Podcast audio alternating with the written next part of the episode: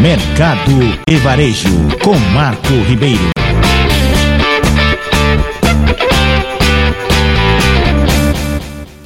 A Prefeitura de Diadema e o governo do estado de São Paulo inauguram, nesta sexta-feira, dia 16, mais uma unidade do restaurante Bom Prato, que foi montado desta vez no bairro Eldorado.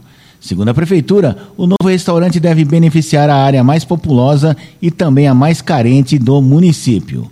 O Bom Prato funcionará em um prédio de 600 metros quadrados e servirá diariamente 1.500 refeições, incluindo almoço e café da manhã. O café da manhã custará 50 centavos e a refeição, ao meio-dia, um real.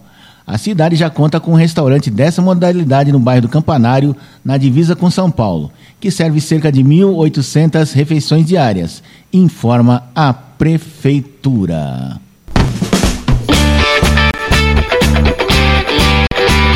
Mercado e Varejo, com Marco Ribeiro.